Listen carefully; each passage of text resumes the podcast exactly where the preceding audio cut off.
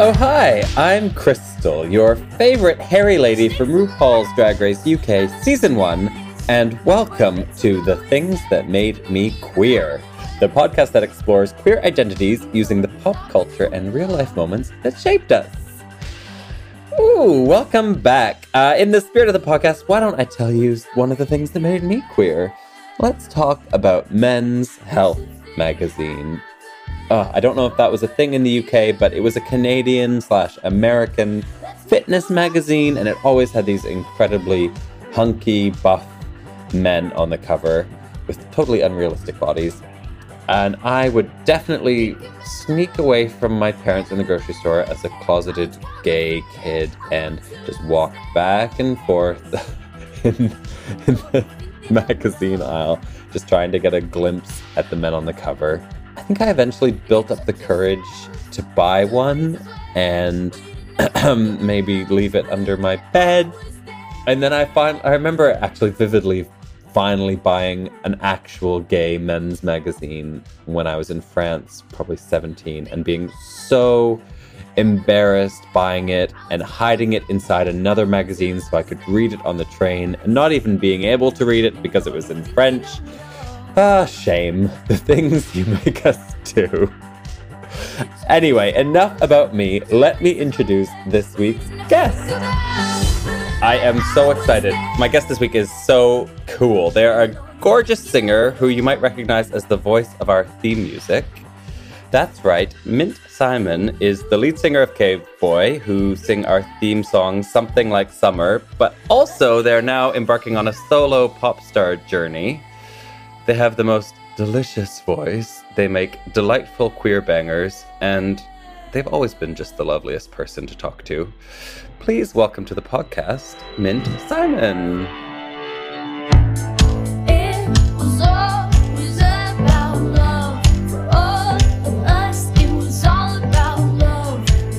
Hi. Hi. How are you? So happy. I'm good. I'm so happy to be here. Likewise. Uh, I saw you just recently in Montreal. It's nice to see you again. It was so nice to finally meet in person. So funny, isn't it? We've been like I feel like fangirling over each other for a while. Absolutely. Uh, on the internets, but never actually connected. So it was really nice. It was so good, and your show was so good. Oh, it's probably one of the one of the that. better turn up. No, I don't. It was so good. I was like, ah, yes, the caliber, the cal- the bar. and it there were so many show. people there, which yeah. is rare for Montreal. So that was very special. It was really nice. I think basically I said this during the show, but I had basically cajoled and forced half the audience to come. There was like family there, had some aunties who I definitely was not expecting to come and wasn't necessarily prepared for, but uh, also lots of friends. It was really nice.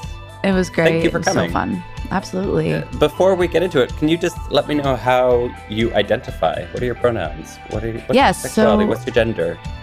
My pronouns are they, them. Mm-hmm. I'm kind of comfortable with any pronoun, but that's really where I sort of live and I identify as gender fluid. And um, sexuality is, uh, you know, an ever changing, growing, wonderful thing that when you think you're one thing and then you start exploring, it's very exciting. So that label is TBD. I I love that. That's so nice. I love yeah. I love it when people can comfortably inhabit that I don't know, ambiguity it's so fun to not know because then you're surprised and you're and you're not you don't have these assumptions of who you are and and what you think is best for you and i i just love being open to whatever happens. That's so great. That's so great. Yeah i think that's not something that i've never been able to do myself. It's like i've i've found comfort in in boxes i think. And i think it's wonderful when people can find comfort outside of them. Half comfort you know, half comfort. Com- yeah, most days, let's say most days comfort. well, that's just the queer experience. Exactly. You're not. You can never be fully comfortable. How how boring would that be? Yeah, yeah. Why would you get up every day? exactly. Comfort? No. Okay, well, let's talk about music. You were just in London, weren't you, doing uh, some shows? Sadly, we missed each other. I know. Cave Boy um, played our first show in in the UK, which was so much fun. I believe people there just love music. That's Mhm. what I got from it. It was it was so wonderful. It felt like everybody who was at the show just like wanted to be there, wanted to hear music, and really liked what we were doing. Uh, this sort of like nostalgic indie pop thing that is sort of genre-less in so many ways. I think that it felt like London was somewhere where people were like, I can I don't care what genre this is. Like I just I just like it and not trying to put us in any kind of box. So that was that was great. It was and I just loved the city. I I think the plan is for us to go back. So that I will love be that. yeah. I wasn't sure That would if Cave. Boy was, you know, maybe on some kind of hiatus because you were doing you're doing solo stuff. Uh, Yeah, what's the situation there? What's the tea? Yeah, so I think that we we put out our record in January 2020. Um great great time for all. Mm-hmm. Great timing, And yeah, Yeah, really that must great have gone super timing. well. Yeah. so well, just as expected. And we had all these shows coming up, and uh, we were just like so excited. Felt like we were really on the brink of something. We are so proud of uh, our record that we, you know, took like five years to make. It was a really big moment for us. So I think that that that pandemic crash really hit us all emotionally, and we had kind of been going full speed ahead, like for ten years, like no breaks, no slowdown, just like really powering through. So I think we just sort of took a little mental health break for all of us to just, you know, sort out things in our lives and and reconnect with music in a more sort of like internal way and uh and then being able to kind of come back together from all of our own individual places, you know, like I was going through my own identity crisis. Uh, you know, I had top surgery in the pandemic, and it was just like I needed to personally, like, speak for myself, just do a lot of self exploration. Mm-hmm. That sometimes when you're a part of a group, it's it's a little harder to do because you want to be a part of something and you want to feel like you're not pulling away. Um, so I really took that time to focus on myself, and I had a bunch of music that I had written, and I was kind of like, I could put this music out. Like, what does it matter? You know, like so many people have multiple things going on, and Cave Boy is one thing, and my solo project is another. And it's actually really fun to get to do both because I'm always busy, which, you know, I'm sure you can relate to. It kind of becomes a little addictive to be so busy. Um, so it's just been really great. And, you know, my solo project, Mint Simon, is kind of this opportunity for me to explore all these things that I'm going through and um, just really, really hyper personal feelings and experiences. Whereas with Cave Boy, we we all write together and it's um, extremely collaborative and very much so just it's like all I really ever knew for so long was how to write in that way. And so this was kind of an opportunity to be like, okay, what do I feel and what do I want to say and how am I gonna, you know, just kind of come out as my through my like the only way I knew how to come out as like this sort of new fluidity um post top surgery whatever was through a music project because it's like the only way I understand anything so so that's kind of how it came to be That is so camp. You're like, I need Yeah. to come out, so I better do a music video. yeah I better put out a single. yeah like how how can I express how I feel I'll just write a song because I can't do it on my own also, I love that once again, I was like, could you just please put yourself into a, a category? Is it a band or is it a solo musician? Like, it's both. It's Yeah, okay. exactly. It can be both, Crystal. Yeah. yeah, I'm like both can live while the other, you know, Yeah, survives or whatever. put- stop trying to label me. yeah. yeah. Well, I love the solo stuff. It's so great. It's so so great. I listened to Used for Love when I was filming Call Me Mother uh season 1 in North Bay and like the only time to myself was like going out for runs and I was just running running in like beautiful gorgeous North Bay listening to that song. It was like so great, so uplifting. I love that. I love that. Yeah, that song like was really I was like coming out the gate with something that I felt was just like the most fun out of all my songs and and it was like writing from a perspective too that was I, I didn't really hear where it was like so much of my project is trying to like own the things that I'm feeling. So it's like ha- having someone over late in the night, like, and it not being like, oh, you know, woe is me. I can't be sexual. I can't be, you know, I can't hypersexualize because I'm queer and I'm trying to, you know, feel like show different sides of it. I was like, no, it's okay. I can I can write about things like that that and I don't have to like limit myself to mm-hmm. I don't know, trying to be a form of like wholesome representation that I will never be because that's not who I am. Right. As a gay man, yeah, I don't relate. I don't relate. not at all. Very wholesome. Wait, people struggle with being a slut? I don't know. I don't really. Good. That's what I love. Yeah, I've heard slut recently pride. that being a slut is more of a mentality than anything oh, else, and I really like that. I was like, yeah, it feels good. It it's like that video of that uh, person who went viral talking to some pastor about how she's a slut, her mom's a slut, your mom's a slut, everyone's a slut, we're all it. sluts. Like, just embrace it. It's so great. Exactly. The other thing I want to ask you before we get into the things that made me queer, because obviously we've got one of your songs as our theme music, and I've never had a chance to like talk to you about that song, and so that song obviously has meaning for me because it I don't know. I hear something in it, but can you tell me what it's about? Yeah. It's so funny because right now there's been a resurgence of that song. So we just hit a million streams on Spotify like I yesterday. today. Yeah, I, I was like, today. what happened? I think it's because we this song is like our biggest TV film placement song. Uh huh. So it's recently been in a new Amazon series and um, in the show Maid and Netflix, and it's kind of like become this like montage song, which is very cool to see it kind of used in similar ways in different things. But the song was like actually one of the first songs that we ever wrote. Because it was on your EP, right? Yeah, it was like early days. For me, it was like early days of even like songwriting, like uh-huh. in general. And um, I was just kind of writing lyrics about my messy, messy teenage life.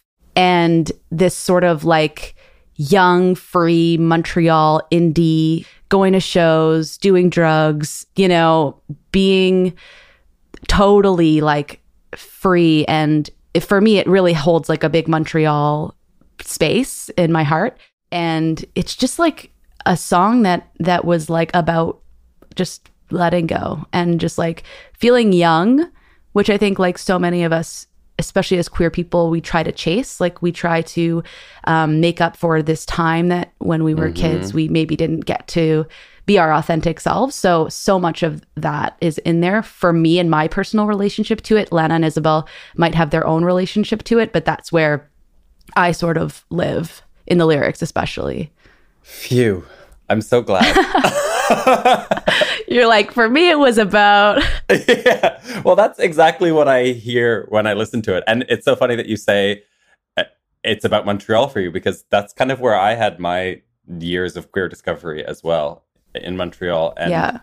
And so I listen to that song and I, I picture Montreal and I picture like cycling home at 3 a.m. through Parc La Fontaine or like, like just all of these like visceral moments that are like so Montreal summer. And it's like you say, chasing that feeling of liberation that uh, we didn't get to have when we were actually kids, but maybe we get when we're a little bit older. Yeah, and as you know, summer summer in Montreal is like very special because everyone's just like high off like having nice weather for the only like two it's like so so short and then we like forget about winter in this way mm-hmm. that's like kind of messed up, but like we all go through it. And then winter comes in, we're depressed again. But it's like this is like the sweet spot throughout the year. Yeah. Montreal summers are truly iconic, iconic, iconic. Oh, good. I'm just glad because you could have been like, it, it was about this time when like a seagull stole my ice cream at the beach. or whatever. Which, you know, know would have been fine, but not as interesting. Basically, what yeah. you're saying is it's the perfect song for a podcast about queer exploration. Absolutely. And it's so fun to see it like in all these different lights. I think that's what TV and film kind of bring to music is just like all new life. Mm-hmm. It's very cool. Mm-hmm. It's so nice that y'all gave us the rights to to do this. It's just really, really great. I must have found Cave Boy through some kind of Spotify like queer artists you should listen to playlist. And I remember Mhm. listening to your song Landslide like over and over. It's just one of those songs, you know, you listen to those playlists and like every now and then a song jumps out and you're like, oh, I need to save this. And then Mhm. some of those saved ones you just end up listening to on loop and loop and loop. And that was one of them for me. And so when I was trying to think like, oh, what should the theme song be to the podcast? I had listened to some other of your stuff, but I I actually was like, I bet they've got something. And I went and listened to your EP and I was like, oh my God, this song is perfect. So I love that. I'm so we feel honored. So we're Oh, so well, excited. the honor is mutual. yeah, Mint, should we get into the things that made you queer? yeah. I think we should. I think we should too. So many Okay, things. So many things. yeah. So each episode, a guest brings a person, a place, a film or TV series, uh, an album or song, and a wild card that kind of helped them understand or embrace or accept or experience their queerness. And we talk about them. We we put them into chronological order and use them to tell the story of your queer life. So you have sent me your list, and I absolutely adore it. Uh, and we are starting off the gate with your person. And you have said, Yes. my queer camp counselor. Talk to Yes. me. Where are we? Set the scene. Where in the world? Okay. How old? Yeah, we're in we're in uh, just outside of Montreal. I Mm-hmm. probably went to summer camp from like age four or five till like eighteen. Like I was a summer camp kid, and even now you'll hear as we go along, like the nostalgia that lives in me is so intense. Like I, it makes me cry sometimes um, Oh. because I just like I just loved the '90s and growing up in the '90s at summer camp. I feel like is its own thing that only Uh-huh. people who've experienced it can really understand. So I was always like a big summer camp kid. And one year, well, no, I would say one year, in, over the span of a few years, i had a counselor who, um, at the time, was like the first queer person that I had ever met. And I'm going to use neutral pronouns for them because at the time they identified as female and now have since transitioned. Um, so I want to respect their uh, identity while also acknowledging that it was my first experience with a person who was um, queer and female identifying at the time. And like so gay, like short hair, tattoos, motorcycle, like someone that I have never had never seen up till that point Mm-hmm. and I was we probably we probably met when I was like 12 and then uh always kind of saw each other at camp like was a very important person in my life because it was like the first gay person that I saw in real life that wasn't male that like you know that that was like this sort of embodiment of like 90s dyke culture which ended up being such a huge part of my life. But um at the time like it was just like i don't think i've ever had such a visceral reaction to a person before where it was like obsessive like the true queer question of like do i want to be them or do i want to sleep with them like Mm-hmm. it was like the first time that i experienced that feeling and it was a major whirlwind and it helped me kind of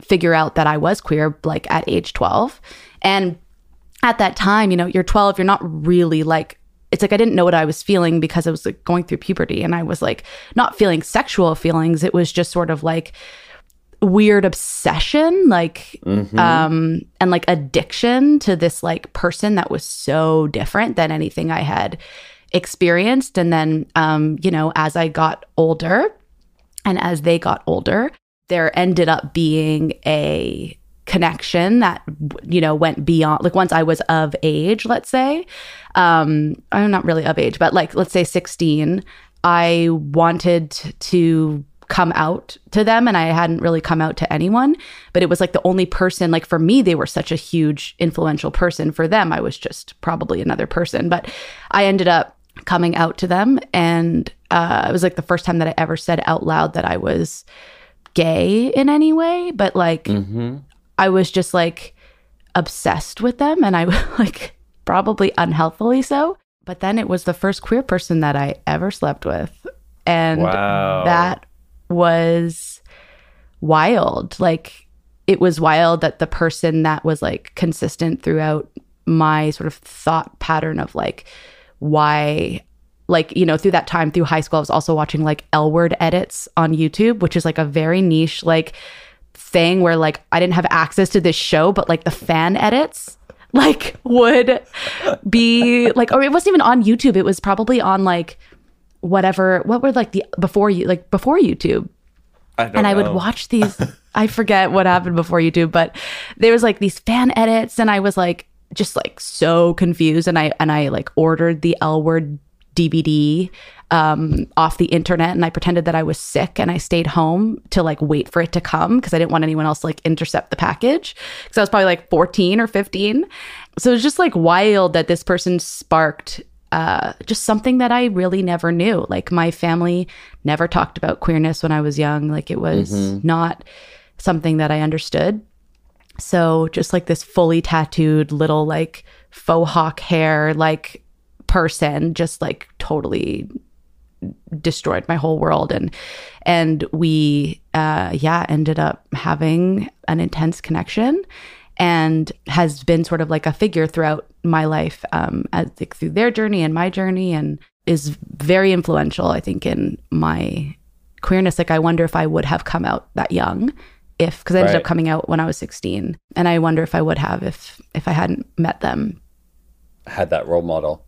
How had you felt kind of before that point? Is uh, were you aware of your difference? Was that something that was pointed out to you by other people? Like, were you were you a butch kid? You know, what was that? What was that process like? And and was it like, oh, I see someone who makes me understand all of these things that people have been telling me, or was it like a total light bulb moment? Yeah, talk to me a bit about that. yeah, I was like a boy as a child. Like I was I looked like a boy, acted like a boy. All my friends were boys. Like it was like sports all the time. Probably until about 12, 13 years old where and everyone was always like, "Oh, you're a tomboy." Like this wor- Mhm. word that we used for like quote unquote boyish girls, like which is such a strange word when you really think about it because it's kind of like there's no room for gender exploration and you know, it's the 90s and like my parents definitely didn't know what was going on with me. They were just like you'll grow out of it. You know, I would only Uh, wear clothes that were from the boys section and I really felt like I was a boy. And and so then at like 12 13 like i became like hyper feminine because i think i just was bullied so much and and i was like quite an overweight kid which is like also really tough at that age in the 90s when like thin culture was just like so intense.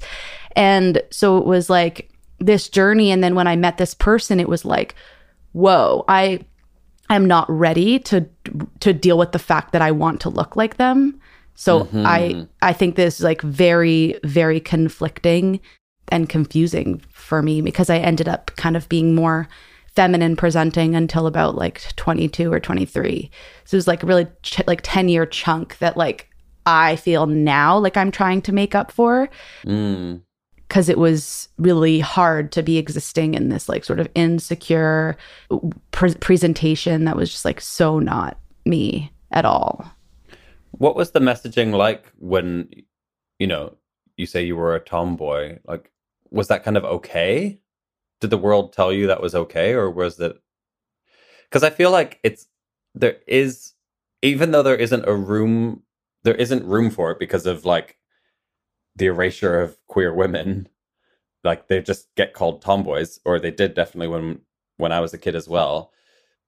You know, people understood what a feminine boy meant but it was almost like a like you say that kind of being a a, a butch little girl was almost like it's like a phase or it's a it's a it's a way of being and it's not necessarily instantly associated with queerness i don't know i'm i'm not trying to I put words in your mouth i'm i'm just No, I agree. I feel I feel the same way. It's like we, like exactly what you said. We knew that more feminine energied young boys, we all said, "Oh, well, they are probably going to be gay." And by we, I mean you know the older folk at the Uh-huh. time. But as butch g- girls, I was always told like you're going to grow out of it. It's just a phase, or like the boys are going to love you because you're going to be friends with them, and it's like it just really weird things that we don't need to say to children. Uh-huh. And I was always told that I was going to grow out of it and that it was a phase and that I was always um my my mom is like very hyper feminine. And I think, you know, really wanted like a daughter that she could share the things that she loved with, but that's not what, you know, she got.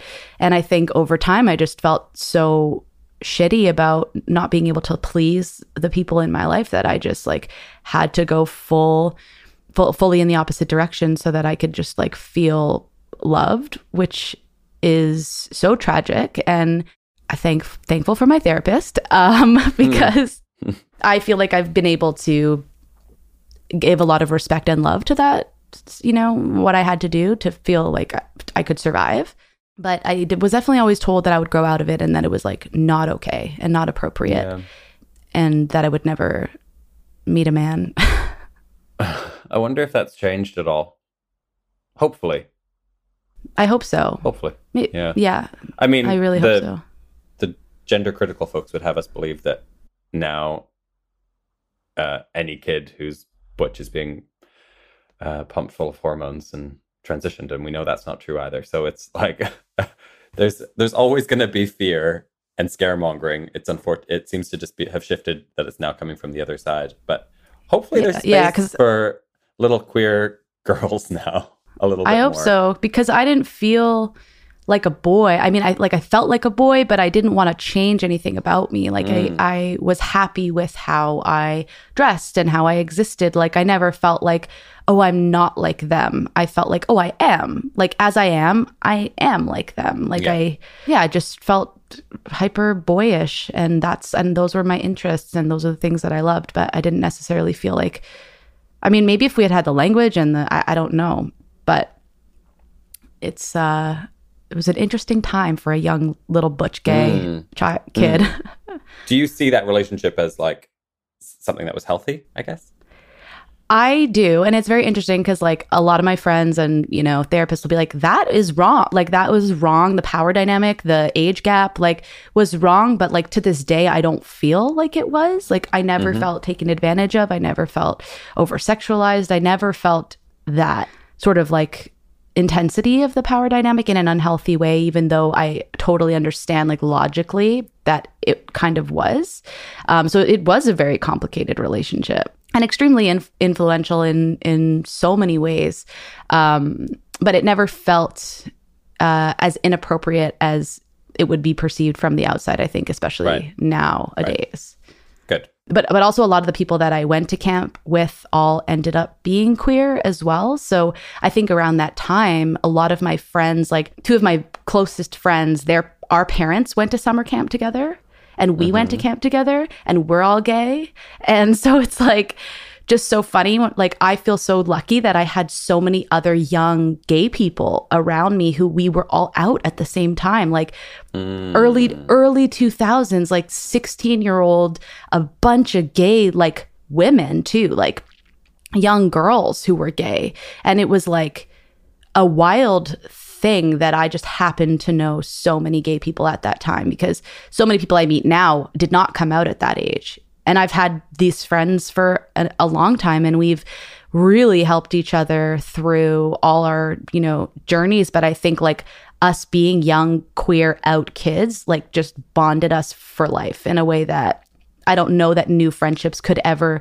hold that deep of a space so like i value these people beyond and i'm sure they had really similar like summer camp experience maybe not similar exactly the same but um probably not um but like all of us just being like young and gay and we have like this shorthand with each other that it's like this understood thing that's that's beautiful i guess the lesson yeah. is to any parents listening if you're worried your kid is a bit straight just send them to summer camp Exactly. That'll, That'll just sort them right out. okay, let's move on to your next item. Yeah. So, up next, we've got your film or TV show, and we're just going to talk about 90s kids sport movies, which is a fabulous genre to discuss.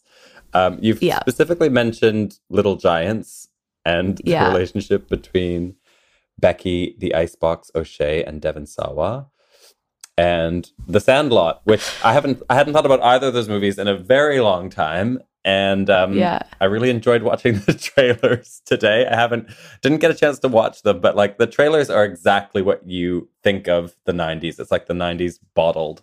That man's voice. Totally. Have you ever felt different? exactly. uh, it, they're so it's so great. It took me right back. But talk to me about this.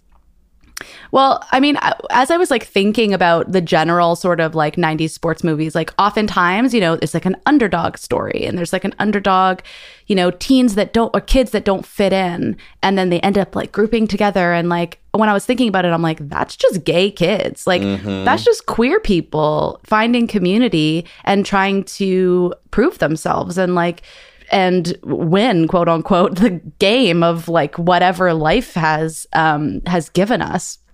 And so like i think these this genre is like quite a mirror to queerness. Um and then also just like the style and the fashion is like so butch. Like when i see the cover of the sandlot I, that could be like 10 like butch 30 year olds like it's it really can be. I'm I'm pulling it up right now. it's so true. like it really could be like sometimes i play the game like is queer person or child I've been to that lesbian bar. Yeah. Yeah. yeah. exactly um so for me like these movies and i was just like obsessed like i was obsessed and i was obsessed with the sandlot i was obsessed with these like underdog stories and becky the icebox o'shea was a quote unquote tomboy and she had the experience of like her parents wanted her to be a cheerleader and she was like no i want to play football and that was like really interesting because it was like sort of the first character that we see as kids where it was like actually okay in the end, even though there was like the tension of, you know, her and her parents and trying to fight the stigma of what a young girl should do. She ended up being a part of the team and having all these friends who were boys and, you know, still ended up. And Devon Sawa was like a lesbian icon. I think if we think of Casper and we think of really in Little Giants, like their relationship was just so queer to me. Like they just felt like two little lesbians playing football and falling in love, um, which probably wasn't the intention when they made the movie. but that's how I took it. yeah. So I just felt like these stories are are so underdoggy and so community based and like kids finding like-minded friends who can help them overcome um and you know all shaped in the like silly sporty like the best outfits like it was just such a like you said it really bottled that essence of the 90s um and in the sandlot where in the scene where you have the lifeguard i don't know if you remember the scene but there's like the lifeguard sitting up and then squints Yes. It's like it's basically the only thing I remember about that movie. yeah because it's incredible um but like probably prob- problematic um and very non-consensual situation but let's just pretend for a second that it's fine and um when he has that moment where they're like just obsessed with the lifeguard and then he like pretends to drown and he ki- it's just like it's like so iconic to me in like this like my understanding of what queerness felt like for me back then or it just felt like you could kind of do anything and you could kind of like explore all these aspects of yourself and just like have fun with your friends. And I was very lucky that a lot of my friends, like I said, were gay. So we got to like do all these fun things um, in like our teens that felt like, and we still talk about it now, like how we feel like we're making up for that time, hmm. for that time when we were kids where we were like obsessed with these movies and, you know, couldn't necessarily exist how we wanted to. So I just, I don't know. I don't know what it is, but like, but between the fashion and the storyline, it's like, to me, it's really gay and mm-hmm. really encapsulates like butch, young butch culture. I find it very, very exciting. So are we saying that Devon Sawa was like a heartthrob across multiple sexualities and genders? Because I'm sure Yeah. like he- was on Tiger Beat and all of, and like he was definitely a heartthrob for little straight girls, but I think like I think I definitely fancied him. as well. For So sure. We're we're seeing like a real cross culture. It's like the Venn diagram of of Devon Sawa. Yeah, and I think that's our generation's verge- version. And then there's another generation who had like the Justin Bieber. Like I would say Uh-huh. Justin Bieber is kind of similar in that way, where like kind of when he was young looked like a little lesbian, and I think that that's Yeah, like lesbians love Justin Bieber. love, love with Yeah. that little lesbian face and the hair. We can't help Uh-huh. it. These are like what I call culturally lesbian. So because I'm not, I don't, ide- I don't identify as like Yeah. a woman loving women, Uh-huh. but I am culturally lesbian. Like, Uh-huh. and I am like I'm a culturally dyke energy. Like I, it's what I grew up on. It's what I like exist in. So I like using the term culturally lesbian. I love that. That's so funny. I love a crossover sexuality crush. Yeah, someone who just hits all the hits all the genders, hits all. yeah. Yeah. Yeah, It's also weird. Like, it's. I also find it very weird when you look back at photos of. The, you're like, I thought that kid was so cute when I was a kid, and you're like, eh, "Ew, this weird now because they look like such a child. yeah, they're a child. yeah, Yeah. yeah. But you just have to look at it with you know your childhood eyes. Exactly. Okay, let's move on. Actually, we're going to take a quick break, and then we'll be back with more of the things that made Mint queer. Hey everybody, I'm Dave Holmes. And I'm Matt McConkey. And we are the hosts of Homophilia, the podcast where we talk to awesome LGBTQ plus people about the pop culture that they are consuming and loving and the love lives that they are leading. The conversations that we wish we had had access to when we were growing up. The, the conversations that we would like to eavesdrop on now. But we have them with the coolest people in the world. Like who, Matt? Sir Andy Cohen himself. What? Michael Patrick King, Tig Notaro, Alan Cumming, Jinkx Monsoon, and Ben de la Creme. Countless queens from the Drag Race universe. We're asking all of them about the pop culture milestones that shaped them as queer people, and more importantly, who they're having sex with. There you go.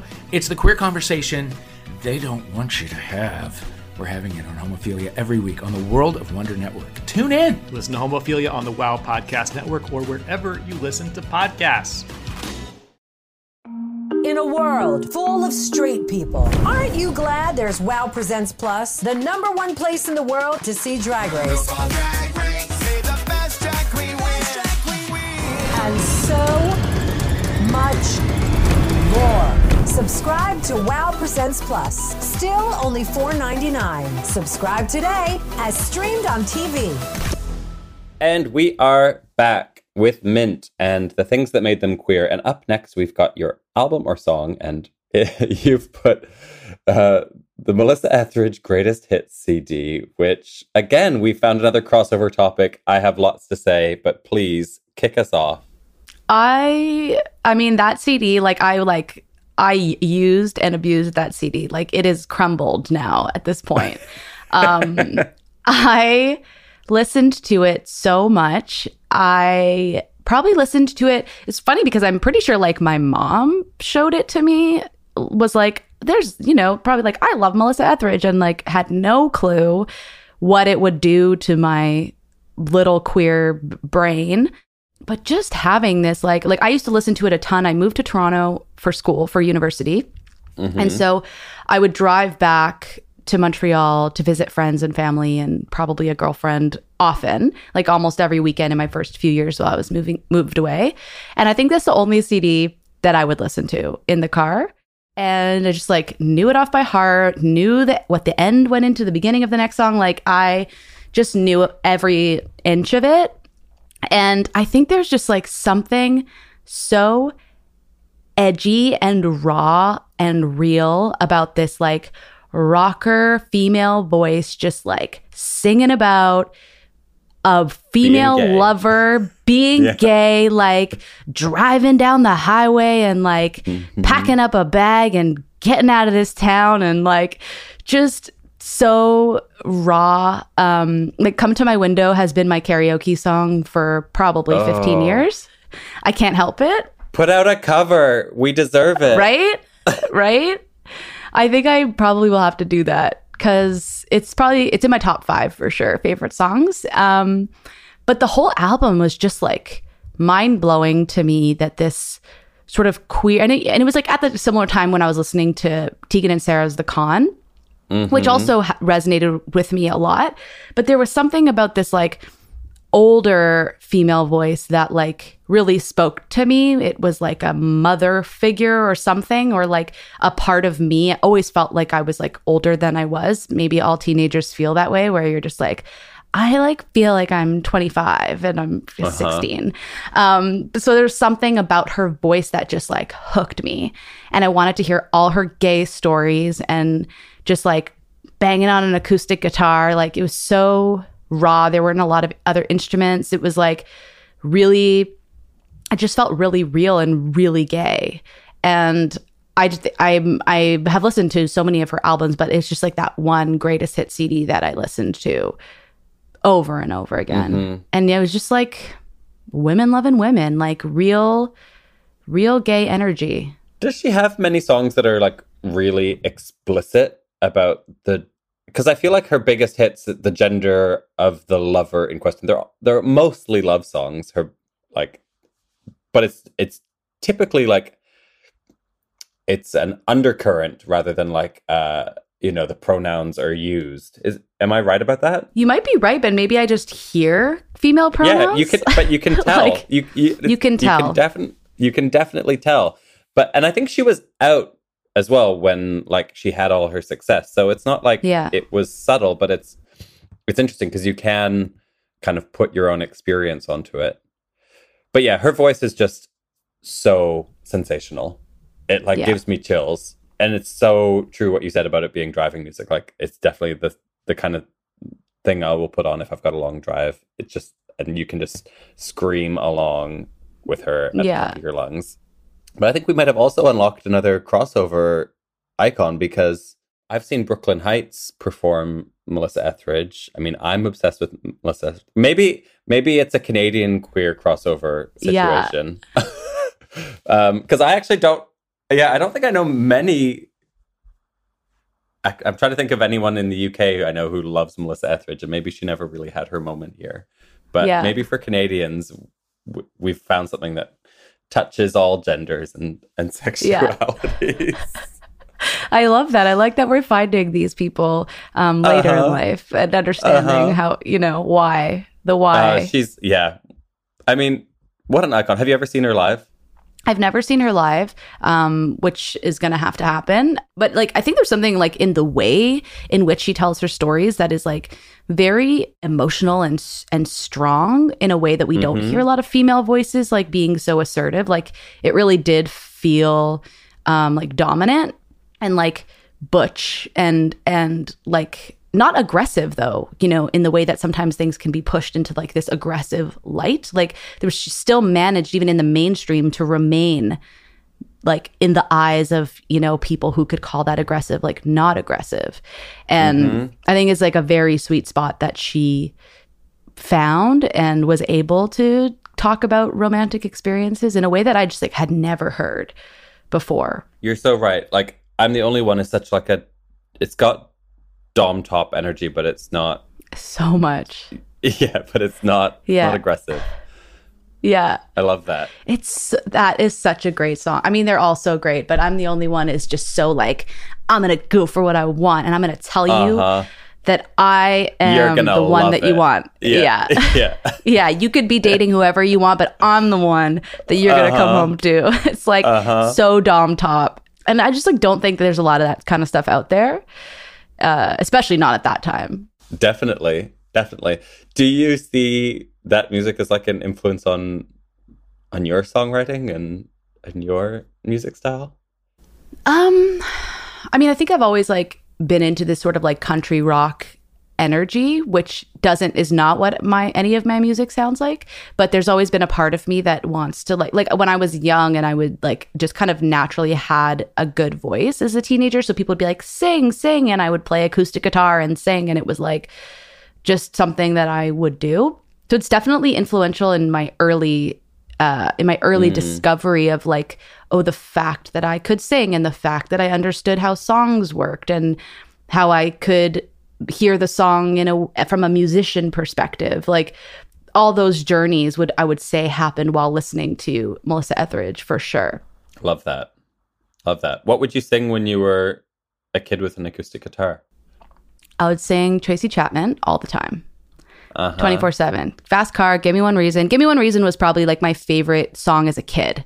Um, everyone was, I mean, I was listening to like Backstreet Boys, Spice Girls, all that stuff that I, you know, felt like I was supposed to listen to. But I had these huge Tracy Chapman posters on my wall. How my mother and my parents did not know that I was like so gay because Tracy Chapman was so interesting, right? Like her voice, it was like people didn't know if she was male or female. Like it was mm-hmm. this whole thing when you were when you're young and you're first hearing it, and I just thought that was so cool.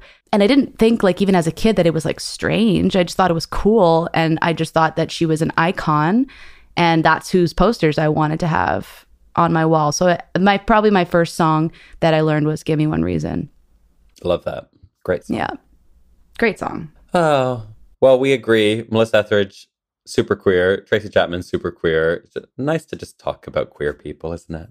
Exactly, gay icons. Absolutely. Should we move on to your next item? Yes. So up next, we've got your place, bar, drugstore. Mm. I imagine Oh, that know you've been there. Yeah. Oh yeah. Oh yeah. Many many a drugstore night. Yeah. Explain. Explain to the uninitiated. Well, actually, drugstore, you know, circling back was the first pr- place that I also kissed a queer person. So it was like the Oh. first place that I ever um, had an experience. But I basically started going there underage, obviously, as one does in Montreal, because the legal age is 18, which actually means 15. So I started going to drugstore when I was like 15, 16, and then it was the first like place that I told anyone that I was gay. It was like a really special place for me. You're like, I've brought you to this lesbian bar because I have To tell you to a tell secret. you. You're gonna be shocked, but Melissa Etheridge I know is currently playing on the Yeah. I just sang Melissa Etheridge for karaoke. We're sitting in the six-story lesbian bar. I have to tell you something that you will never believe. I'm gay. Um, or I think I probably said, I think I'm bisexual. That maybe lasted a minute, um, maybe a day at the most. And I was like, no, that was silly. I, I'm super gay. But this sort of like six story, um, multiple bars and terraces and, and stages and like pool tables in the basement, like it had everything that I think a gay bar should have. It had, it was like, rustic and kind of felt like I don't know, small town cowboy y. And then it also felt like modern and special with beautiful views of the city. Like it was such an iconic Montreal place. And I think so many of I know my friends and and my and so much of my time was spent in the village when I first came out. Like probably for the first five years, I was in the village like every night. It was like drugstore every night, parking when parking was open. I don't know if you ever went mm-hmm. to parking. Mm-hmm. It was Of like course. so fun and you just felt so like rebellious and and I felt so comfortable in the village and that's really where we all used to go um but you know the dying gay bar the dying lesbian bar like it closed i think in like 2000 i want to say 2011 like not that long ago maybe even like 2014 and i remember when it closed it was like i wasn't really going there anymore but it still felt so heartbreaking. Um, because so many of my memories of being young and queer happened at drugstore. So many crushes you know so many like memories and discoveries and and flirts and all these like things and it's just like it makes me really sad to think about that bar not existing anymore um yeah. because it really held so much space for so many of us How long do you think it was open? Do you know when it opened? I think it was open at least like fif- I think it opened in the 90s. I recently looked this up. It was like opened in the 90s. It was probably open for like 15, 20 years. I think it was like involved in some cri- Montreal crimey situation. Oh, like it was run by the mob. Yeah, which like most good things in Montreal yeah, are. everything in Montreal. Yeah, yeah, Yeah. yeah. Um, and I think like people said that it closed because of noise complaints, but I recently looked it up and it was like a it was that the rent and the the amount owing was had gotten so high and impossible to maintain because I think like I don't know what it is about the dying lesbian bar. I don't know if people couple up and start staying home or whatever it is. Like there is this whole thing where where lesbian bars are closing like throughout the world and but these places were so important and special and it's not like it was only a place for lesbians like it was a sort of staple in the village where you would go and you'd Yeah. pre-drink or you'd go and meet that's like the meeting point Yeah. Yeah, it was the it was the pre place before the club in my Yeah. memory. Like you'd go for piches of beer and Yeah. I feel like they had like did they have peanuts or popcorn? maybe maybe popcorn and they would have like shot specials Uh-huh. Yeah. And yeah, like you say, the pool tables downstairs, like it was a and it was in my head it's like made out of like pallets of wood. It's like so like exactly everything's slatted and it's like a like- saloon like yeah, very saloony. and but yeah also what people listening won't be able to get their head around is the scale of it and like that's just across the board for montreal i think is the number of gay super venues that there were and there probably aren't quite so many anymore but like that was one of several multi-story gay bars on one block Yeah, with multiple outdoor spaces, multiple bars within the bar. Like it, it Uh-huh. had like its own like designated spaces, and it and like so many. It would like span through the through the ages. Like I remember like you know the teenagers would be in the basement playing pool, and then like you'd literally have fifty year olds, sixty year olds, like as you'd like kind of go higher in the bar.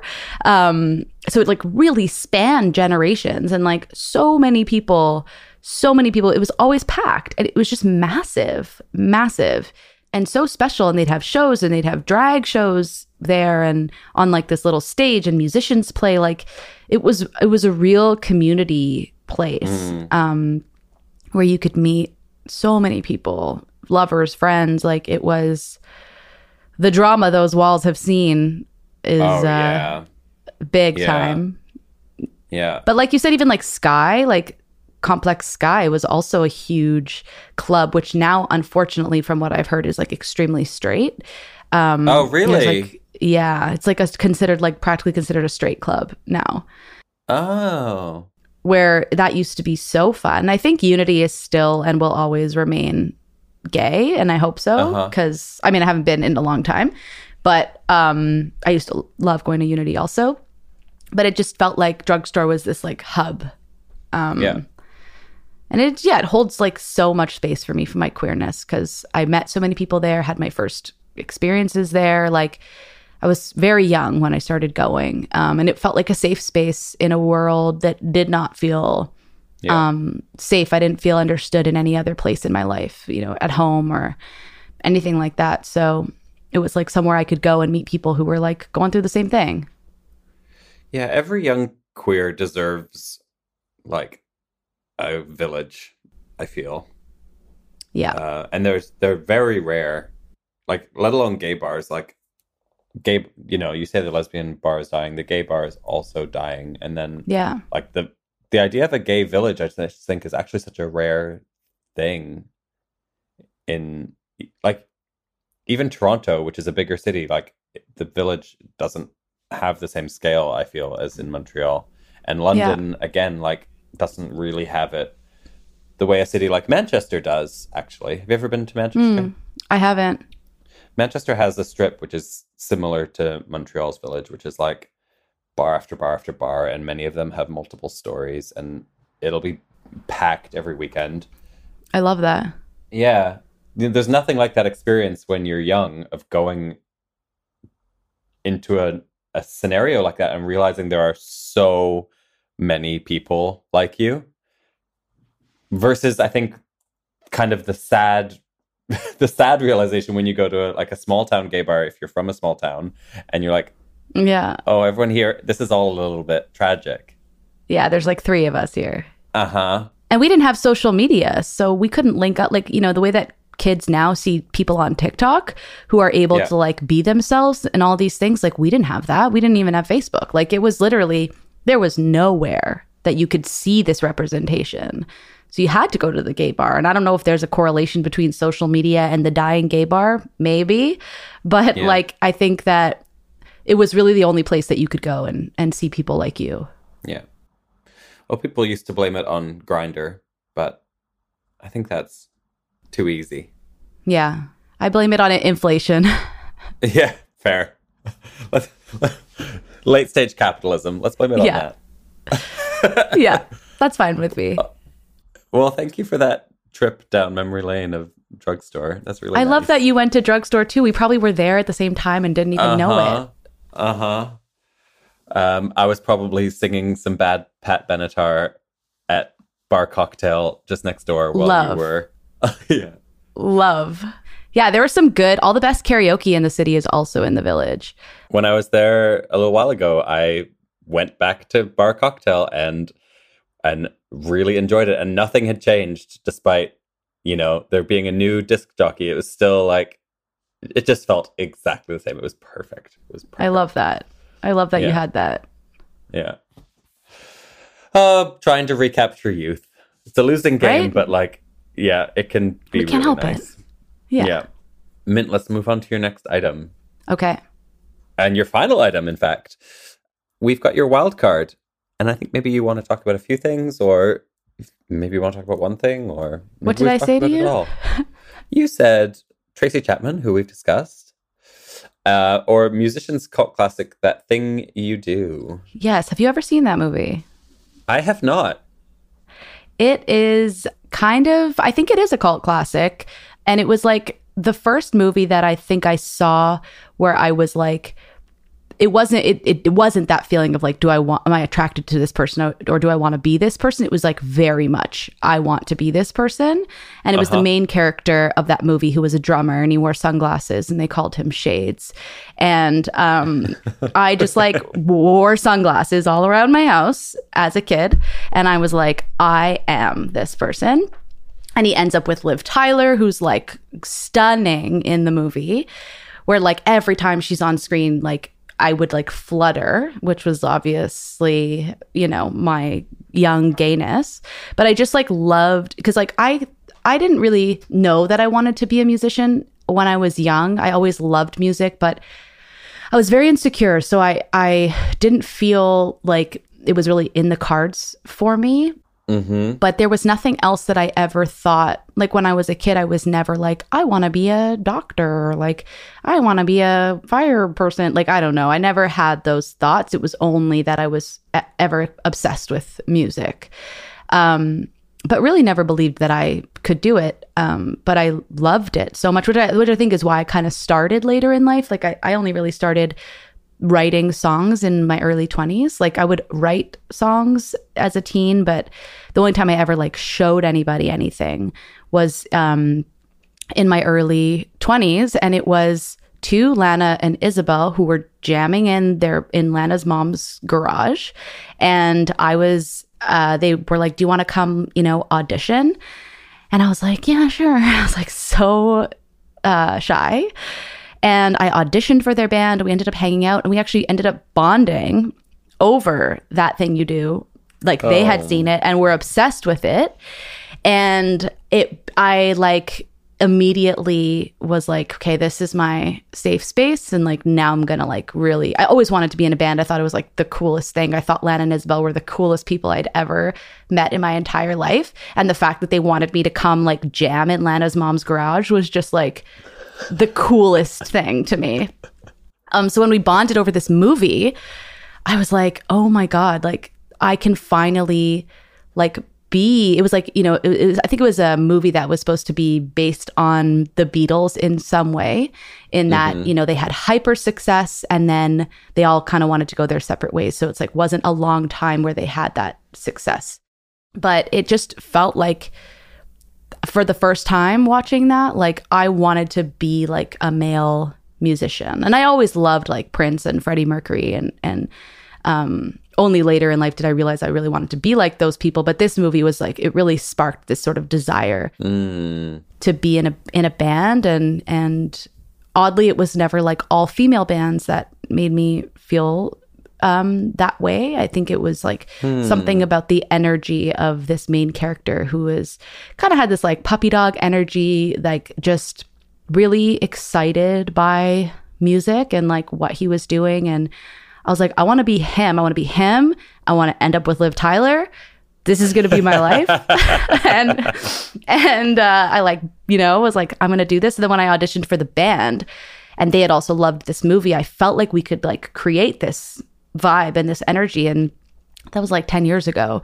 So it's pretty wild. And we've still been together all this time. And, you know, we're still making music now. And I feel like I'm sort of like living that and and you know ever since i got top surgery too like i do feel like i can present more in a way that feels right for me and the ways in which like i got excited about when i first fell in love with the idea of being a musician Mm-hmm. so it's just like i think it's a big part of my queerness and and like the the, the connection to being a musician That's really interesting. And I guess that's kind of what you're talking about at the top of the podcast, where your solo music is letting you explore that side of yourself even further. Is that kind of where you, how that journey tracks? You know, that kind of more masculine presenting and more, yeah, that side of the music.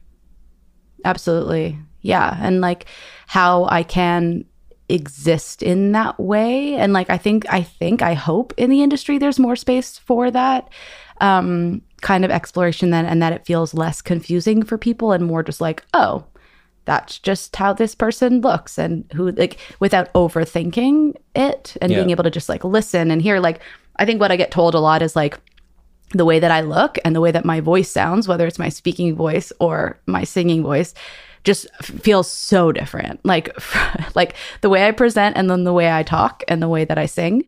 And I just think it's interesting. Yeah, I was gonna. I wanted to ask you about that. Yeah, th- there isn't any disharmony in you about that. It's something that you you embrace and lean into. I love that. Yeah. I, I like I've I think I've learned to love my singing voice as it's like grown and changed and I became an adult. Um and could really like explore it. And I think that there are elements to it that feel a little bit like deeper and what we would associate with like what some people would associate as masculine, but I more associate it to like 80s ballads, like you know Uh-huh. the real singers of the of the 80s um and then there are moments which feel a little bit like lighter and more um soft and and I think it's really fun. And and I think when I was doing a lot of gender exploration I was like okay do I want to go on hormones? Like this is the big question. And it was really tough for me to figure that out because I was like do I not want to go on hormones because I'm afraid of changing like this thing that I love about myself like my singing voice or do I not want to go on hormones because like I don't want to be presenting in this way. It was just like a whole um, journey, but I think my my voice played a pl- played a factor in that decision as well. Hmm. Hmm. Interesting. Do you are you happy to talk about your top surgery a bit and like Yeah, how you got to that decision and and how it's felt after? absolutely.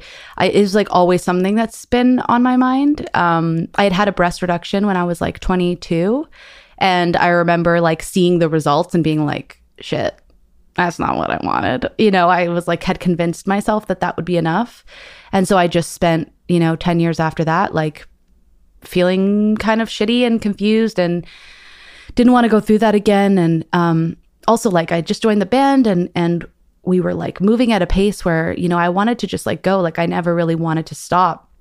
And then when the pandemic hit and everything stopped it was like where my brain went instantly. It was like you are stopped? Like you have all this time to think. And i remember i remember like one day waking up and you know the pandemic like let's say 2020 was just like such a weird time for all of us where our brains we were just like talking to ourselves and like it was so it was such an experience I'd never had. And one day I woke up and I just said like to myself, I was like, today you're gonna allow yourself to like really look in the mirror and like not look in the way where you're trying to like survive and get out the door and get dressed, but in a way where you're like actually willing to see yourself and like the things that you feel don't align with like who you are. And the second I opened that door, I was like a mess, like deep, deep depression, like felt like the survival mode had just ended. And it was like, I just felt like, oh my God, I have to, I have to do this. So I ended up getting, I went to Toronto and I got top surgery. And like, it was like beyond the best decision that I ever made. And Mm. it was like life changing. And I recognized like how much of a privilege that is that I got to do that um, and that I live somewhere where it's safe to do that and where I could afford to do it. And it was like heartbreaking for me to think about uh, because I know how much it did for me, and I and it's heartbreaking to think about how people don't have access to that. So I think I was just like so grateful, like the gratitude that I feel to have made that decision and like and did it was just like next level. I feel like a completely different person, and that. It's so exciting. And then I think like I was able to put out my project because I was like, this is me. Like this is me. I don't feel this disconnect anymore. Like it was just like this total liberation, um, which hopefully makes me a better, you know, songwriter. And definitely I know it makes me a better performer because that London show was like the first time that I got on stage since top surgery, which was Oh, wild, like wild. I was like, I can wear a white tank top and not want to die. like I can, like you know, I think that sort of ritual of like putting on a binder before a show and like having to get in the headspace of like being seen and being watched and like you know just just to get myself on stage was so much work that to like eliminate that um just allowed so much more space for for fun and play and i mean you know how it is when you get on stage and you're just like you are exposed in every way and even if you have control over it even though even if you know you have like the audience in your hand you still can't help but feel um watched and it can either feel Yeah. really good or it could feel really difficult yeah. Wow, that was that gave me goosebumps. That story it was really, Aw. really nice. Here, like, just hearing that kind of euphoria you're talking about, being on stage and feeling like good in your skin.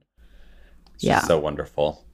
I hope that people listening can take a time for themselves to like think about themselves and stop in that mirror and ask themselves if they're happy. It's really important. It's really nice. Yeah, and it's it's hard. And and Yeah. it's like especially when you're like trying to please other people and you know, I was like go go go in this project where I felt like there's no way that I could stop the momentum of Cave Boy right now. Like I don't want to be responsible for that. So the mm. pandemic kind of gave me that opportunity, though tragic, gave me that space. And look looking at like the work that you're putting out now, it's just so it's so exciting to see that new energy from you and that excitement and it just goes to show like what living authentically can do for someone. Totally. And I was. Thank you. Yeah, I felt like I was like too old to, you know, get top surgery and like start this whole new journey, but like that is such bullshit. Yeah. Never too old. No. Start a solo project. Yeah. Who Be a pop cares? star. Exactly. Thank you so much for sharing all those stories. It's so nice. Thank you for asking and having. I really appreciate, yeah, all your vulnerability. Absolutely. I love talking. Good. I love listening. Um, do you want to play a, ge- a quick game of But Is It Queer? yeah. Yeah, great. So I'm just gonna we're gonna give each other some some things, and we're gonna decide definitively once and for all, 100 percent if they're queer or not. Great. I'll try to go on theme with what we've been talking about. Oh, okay, cool. Um, okay, I'm gonna start with roller skating. Queer. Yeah, it's just it's a no brainer, Right? right? Oh, I think it's been there's been a resurgence. I think anything that's like a butt exercise, also. yeah. I just picture like along the beach, you know, crop top, like Uh-huh. boys in crop tops, which Uh-huh. just feels queer. or yeah, girls in like really high cut bathing suits and like big hair. Yeah. But I'm not sure. I'm not sure. Does Yeah. rollerblading fit? Where does rollerblading land? I'm not sure. Rollerblading might be not queer. roller skating, Right. rollerblading. You know what I mean? Yes. Yes. It's like having the earring in the wrong ear. It's- yeah, it's the same. Where the wheels are placed, Uh-huh. really could tell you. yeah. Uh, okay, what you got? Friendship bracelets. Friendship bracelets. So queer. Like that's like the first sign of a crush. Oh yeah, yeah. It's just like, hey, I like you, and I don't know what to do about it, except give you this knotted piece Exactly. of plastic. Yeah, yeah, so queer. Okay. Great. Yeah. Um, mid-century furniture. Uh, I feel like maybe it started queer and now it's becoming like mainstream, That's my feeling. but that's too. a good one. That's my feeling too. Basically, a lot of things start queer, and then, and then the mainstream or the cishettes get a hold of it. Yeah. I agree. But I do love mid. I do love a nice piece of mid-century furniture. So As do I. Give me I'll- a nice hutch. Give me a Uh-huh. buffet. yeah, absolutely. A little parquet Yeah. flooring. Why not? Love. we can make it queer again. God damn it. Have you got one more for me? Okay. Um corporate pride parade. Bank sponsored pride parade. Oh God. I mean, you know where I land on that. And that's not even wor- that's not even the worst thing I've ever seen. I remember a Pride in London seeing um a BAE Systems float who are the arms manufacturer for the UK. they make they make all the guns that we sell to Saudi Arabia. but they're proud. Oh my god. yeah. But they're They're proud. supporting. Yeah. Phew, thank God we've got them on side. Really. Like maybe gay rights have gone too far. Yeah, I think at that point I think guns make it too far. Yeah. What I will say about like the corporatization of Pride is that I'm sure it, has had some fabulous knock-on effects for like general acceptance, Yeah. and it just means that the like the good stuff just moves back underground. And like for example, this weekend in London is London Trans Pride, which you know there isn't a corporate sponsor in sight, and it's back to the extreme roots of pride and a protest, and it's incredibly exciting and inspiring. So, you know, well, we can have both, maybe. Yeah. And I think that ke- bringing it back underground keeps it like intimate and you know personal to us and and you know brings it back to like you said the roots of what pride is about um that riot and that protest. Oh, I like that. I think that's a good one to end on. Love. Thank you so much for doing this podcast. It's been Thank really, you. really, really nice chatting. This is the first time we've had a proper conversation, and I, I really enjoyed it. I know and I love our little shared shared links of Melissa Etheridge and, Uh-huh. and Uh-huh. uh, And drugstore. drugstore. yeah. uh, where can people find you? What can they do to support you?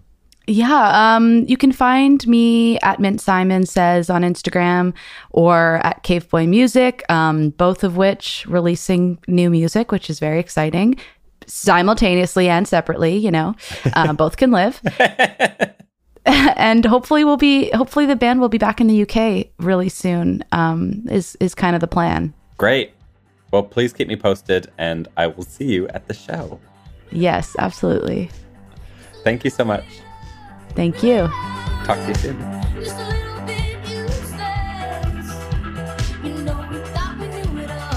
Thank you for listening to this week's episode of The Things That Made Me Queer, and thank you to my guest, Mint Simon. We will be back next week with more things that made us queer. Please tell your friends, spread the love, and help us get this podcast into as many ear holes as possible.